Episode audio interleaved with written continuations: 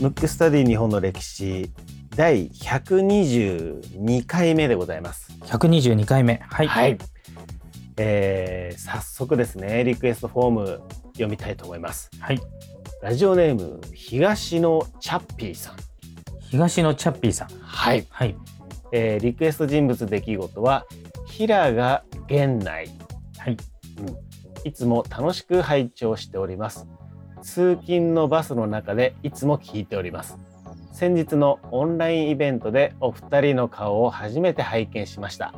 お話ししている時の雰囲気や空気感が分かって面白かったです。まだまだ直近のお話につい追いついていませんが、ランダムに少しずつ勉強させていただいています。さて、私からのリクエストですが、平賀源内をお願いします。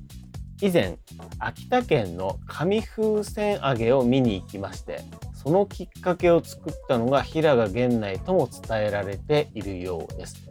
平賀源内は聞いたことあるような、ないような、どういう人物だったのか、ぜひ広瀬さんにお話しいただければと思います。よろしくお願いいたしますと。なるほど。はい。これはあれですね。もうすでに表題で出てますけれども、はい。ちょっとリクエストとは違いますけど、今回は。うん。うん。またやりたいとは思うんですけどね。そうですね。はい。あの、オンラインイベントにもね、はい。来ていただいてありがとごうございます。参加いただいてありがとうございます。はいということで、ひ東野チャッピーさん、また、あのオンラインイベントやるときはぜひ参加してねと。はい。うん、そして懲りずにリクエストもおしてくだ願いしますとさいっていうことですね。ことはい。ですね。ということでですね、今回のテーマはですね、実は、うん。いろいろな回で登場してるけども、うん。ちゃんとした回でやってなかった吉田松陰ということで。そうですね。うん。で、一応ね、この番組で一番聞かれてんのが、はい松陰神社の会。そうです。あの、おお散歩トーク。お散歩トークでうん、うん。で、その時でもね、いろいろ言ってると思うんですけど、はいこの会としてはやってないということで、やってないということで。で、大体この番組ってもうほとんど僕が好きな人はこう、ちょっとなんかお多めに多めにっていうね。あるというね、そういうのがあって、うん。だから今回、まあ、やってると思ってたら、やってないんですよね、ね。文庫に聞いたら、あ、やってないですよって言われたんで、だから似てるのはありますよね。それこそ、しえー、松下村塾もやってるし、しあとよ、えーと高杉晋作高杉晋作もやってるし、ねで、松陰神社とか。そうです、ね。だから、うんお、そらくこの番組聞かれてる方はちょいちょい吉田松陰ネタは、うん。うん、頭に入ってるとは思うんですけども。はい。うん。一応今一度、多分あの、被るとこ満載なんで、はい。あの、ちょっと申し訳ないとこもあるんですけど、ただなんかこうね、ちょびちょび、そういえば、あの、何回も聞く方いるじゃないですか。はいその時に、うん。あれ、吉田松陰なんだっけって言った時、ちょちょびちょび、こう、いろんなとこをね、聞くよりも、うんあ、じゃあ吉田松陰の回聞こうっていう、うんまあ何回か聞聞きたい人用になっちゃうかもしれないんですけど、はい。ちょっとやろうと思うんですけど、そうですね。いということで、今回はじゃあ、吉田松陰でいきます。ということで。はい。ちなみに文豪の吉田松陰のイメージはどんな感じですか？いや、僕もだから結局、この番組をするにあたり、うん。吉田松陰の知識はそれなりに積み重なってきたと思うんですようんうんね。で、一言で言っちゃうと、もう、変人ですよ。うん。なるほど。うん。うん。僕はなんかもう、そういう、そうね。もうそういうイメージですね。うんうんまあ、変人は変人だけど、どっちかというと、強人、狂った人っていう感じの、あ、本人も狂うっていうのが大好きなんですよ。はいあの要するにみんなに狂いたまえって言ってるぐらい、うんその狂うっていうことに、ちょっとプライドを持ってるんだと思うんですけど、はい。そういった意味の強人であり、あとね、すごくピュアな、なんつうかな。うん。で、死を恐れないっていうか、生きるも死ぬも、なんか、価値があれば生きるし、価値がなければ死ぬ。だから、あの、どっちもフラットに考えれたっていう、ちょっとかなりレアな人なんで、まあそういうところが人をね、引きつけるカリスマ的になると思うんですけど、ちょっとね、あの、吉田松陰って言いながら、うん。あの、多少ちょっと別角度、いきなり最初から別角度かよっていう話もありますけど、はい。うん言うと、例えば、幕今、幕末に生まれたんですよね。まあ、吉田松陰。で、革命って結構段階があるわけですよ。古いものを倒して新しいものを作るっていう。で、革命初期っていうのは、まだみんな革命、要するに古い時代が残ってて、その秩序の中にいるので、最初にこの世の中を終わらせて、うん新しいし、こんなにいい社会があるぞっていう、こう、騒ぎ立てる先駆者みたいな人が必要なわけですよ。その革命初期の段階。革命って3段階あると思うんでね。その初期の段階っていうのは、もう決定的に強靭じゃないとダメなわけですよ。あの、今までのやつをみんなが疑問を感じてない中、疑問を感じて、それを、なんつう、最後までわーわー言わないとはい。気づかないわけじゃない。うん。だからちょっとでも誰かの言うこととか聞いて、なんかこう妥協とかしていくと革命にならないんで、すごくなんつうのかな、こう、とんがった状態になるのが革命初期に必要な人材。はい。で、2番目は実際に倒すから、倒す段階なんで、そうすると誰と組むとか、よつちょっと政治的なものとか、えっ、と、ただ単純に理想だけじゃなく、現実も加味した状態でぶち倒すと。はい。で、3番目が倒れたものを作り上げると。いう、その、どっちかというと、クリエイティブな、なんはい。かこう、あ新たな社会を作り上げるっていう、そういう段階があるとして、まさに吉田松陰は最初の段階の典型的な人物なんで、だから倒す以外のことを考えてないし、理想以外考えてないんで、一切の妥協もないし、それは自分の、自分に対しても。はい。だから自分に対する戒めも強いんですよ。こだわりというか。そういう人物で、で、さらにそれが、師匠の玉木文之進かな？ちょっと名前若干違う。あ、それ松陰神社の会でも言ってますけど、が、徹底的な、あの、私を殺した教育をするので、世のため、人のため、日本国のため、長州のためだけに生きると。そういう人として、まあ、育ちもそうだし、自分の、しその、生き様としても、うん。そうなったわけですよ。うん。で、その人が、江戸ではなく、はい。長州の片田舎になったんで、うん。これはもう、なんつうんですかね、もう奇跡に近い状態でいて、で、さらに、えっ、と、実はね、吉田松陰の吉田っていう姓は、はい。養子に行ってんですよね。ももともとの生まれた家は違うんですよ。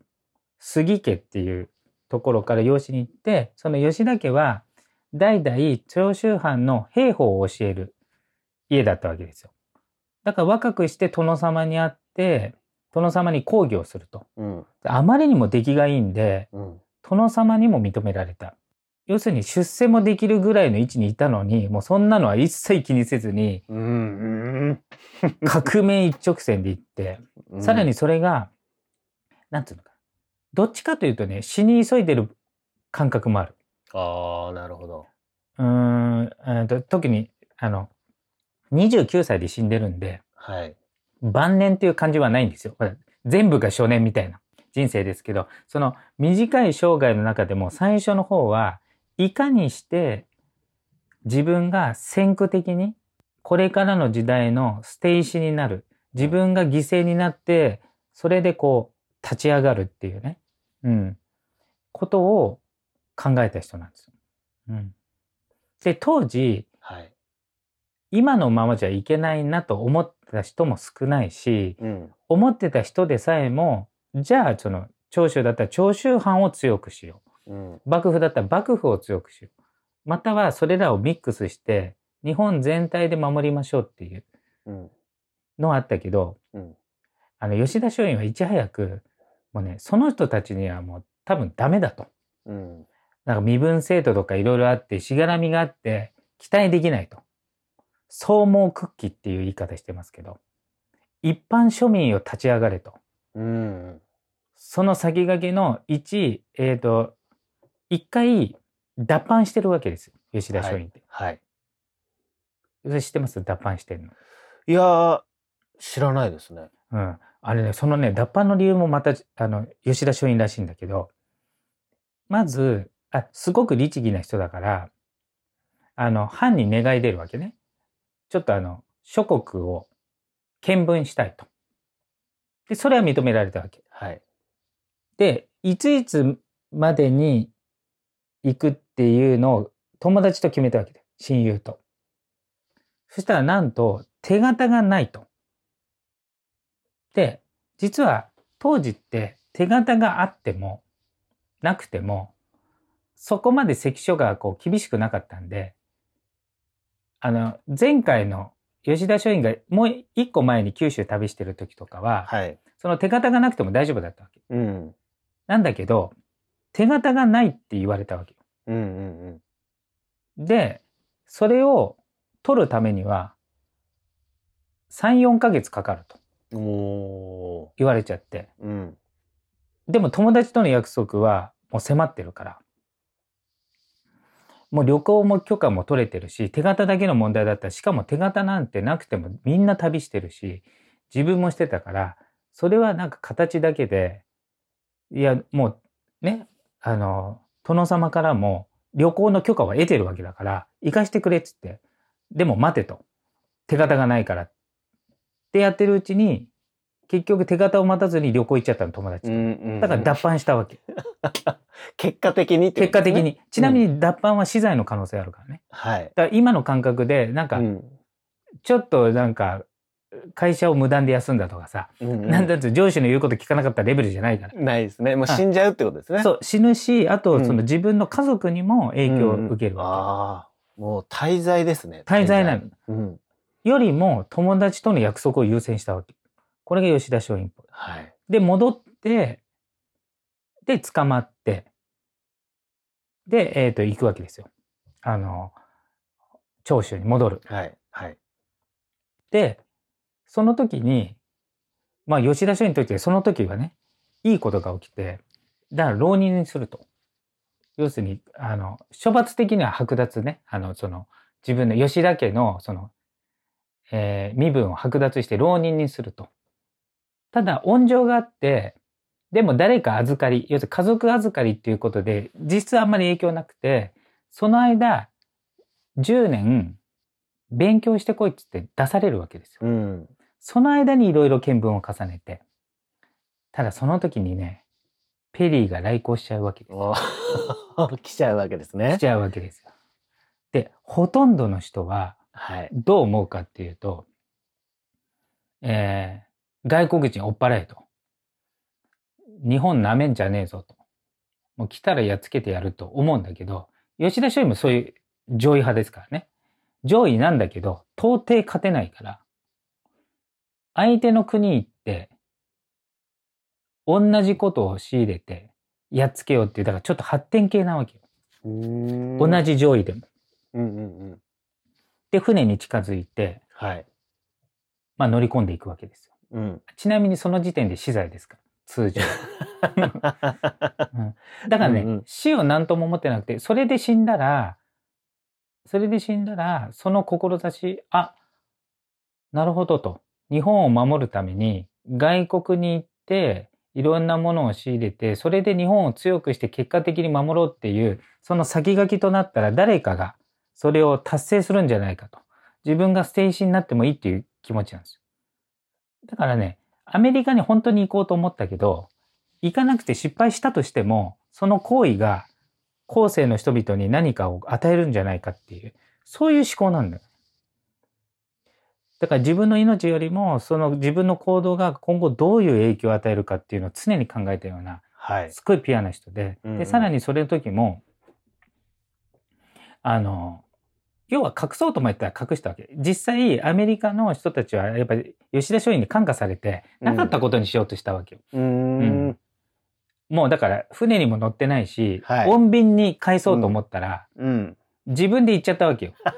し下田のところに。うんうんうんあの、乗ろうとしてこうや、だから要するに自分のアメリカに行ってこういうことをして、日本中の人たちが最終的にアメリカに勝つためにってこうやって。で、下田の牢屋の人も感化されて、うん。もうだから、なかったことにするからっつっても結局、まあ江戸まで行くわけですよ。で、一応、まあまた長州預かりになって、で、はいその時に、えー自宅での、なんていうの、まあ牢屋じゃなく、牢屋にも入ったけど、その後出されて自宅で、えっ、と、まあ、軟禁っていうんですか？まあ、まあそこでやると。刑務所から出て。その時に消化損軸ですよ。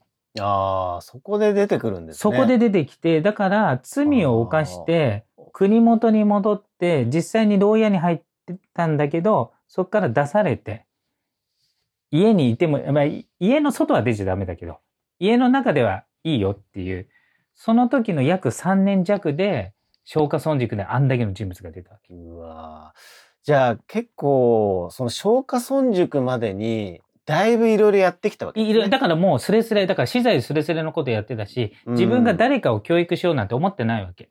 結果的に消化村軸を、まあ自分じゃなくておじ、おじが作ったものを、まあ自宅にいるからってことで継ぐようになった時に、あの、結果的に動けないんで、家からは出れないんで、はい。それで、まあ、教育じゃない、消化村軸っていうのはほぼ対等なわけ。みんなで議論しようみたいな。だから、ちょっと軸っていう名前だけど、ちょっと違うテイストなんだけど。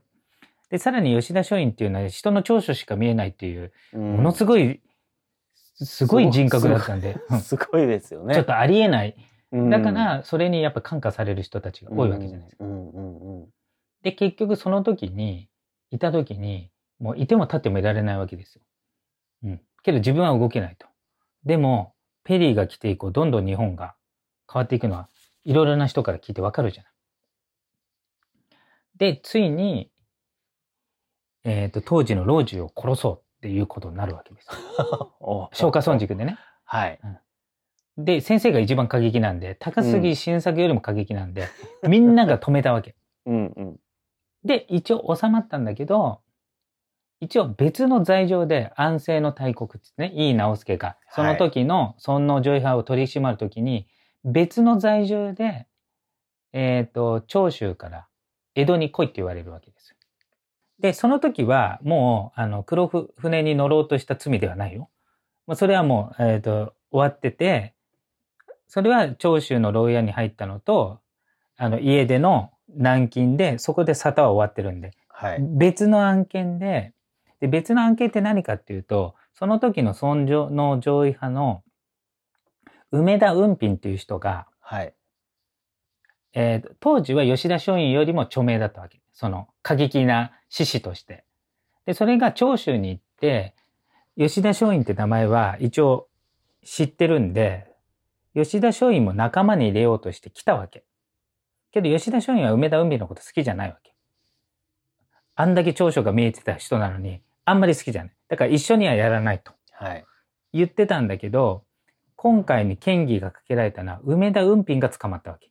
おそしたらお前仲間だろってことで、江戸に行ったわけよ。ー。うーん。ちょっと濡れ衣っぽいですね。そうそう、濡れ衣。ぬだから、濡れ衣っていうかなんかよくわかんないそうそうそう罪ですね。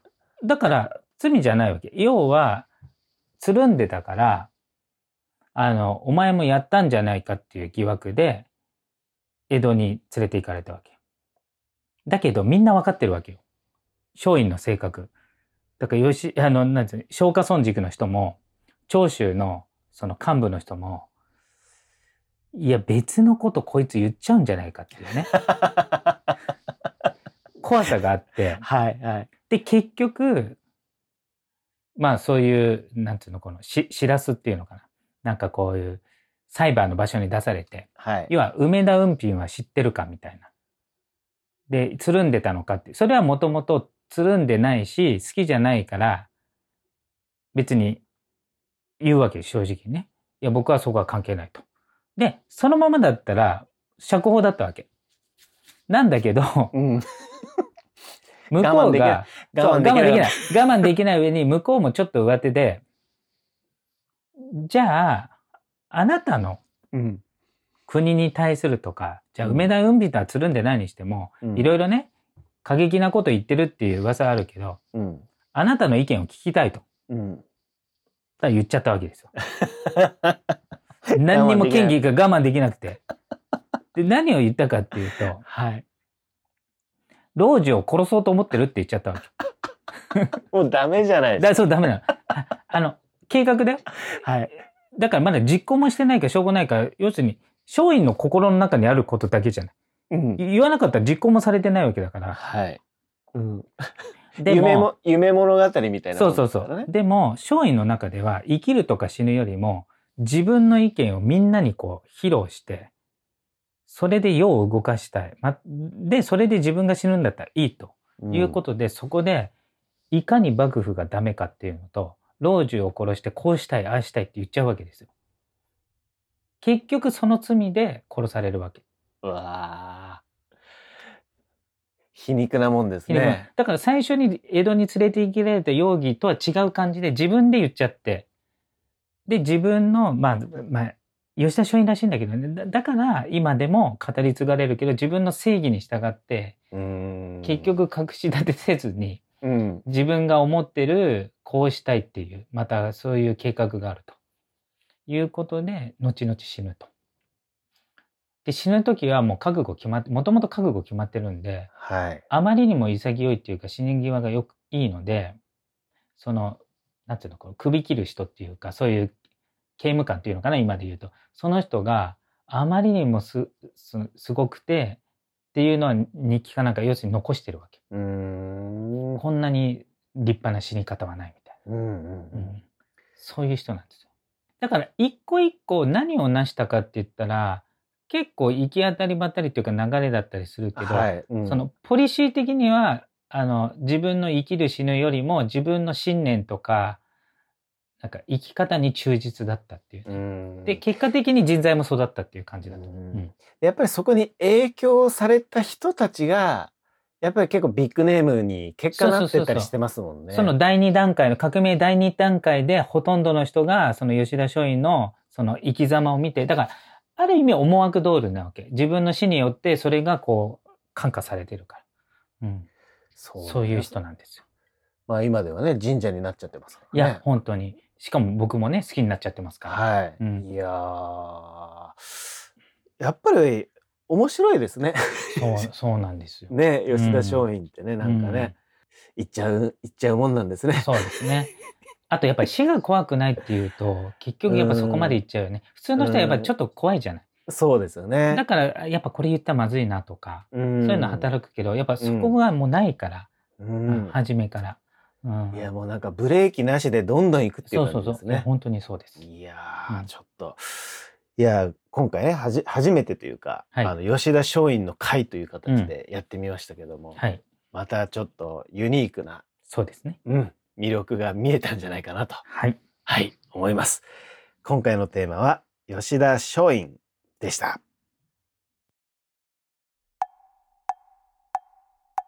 むくむくラジオだべ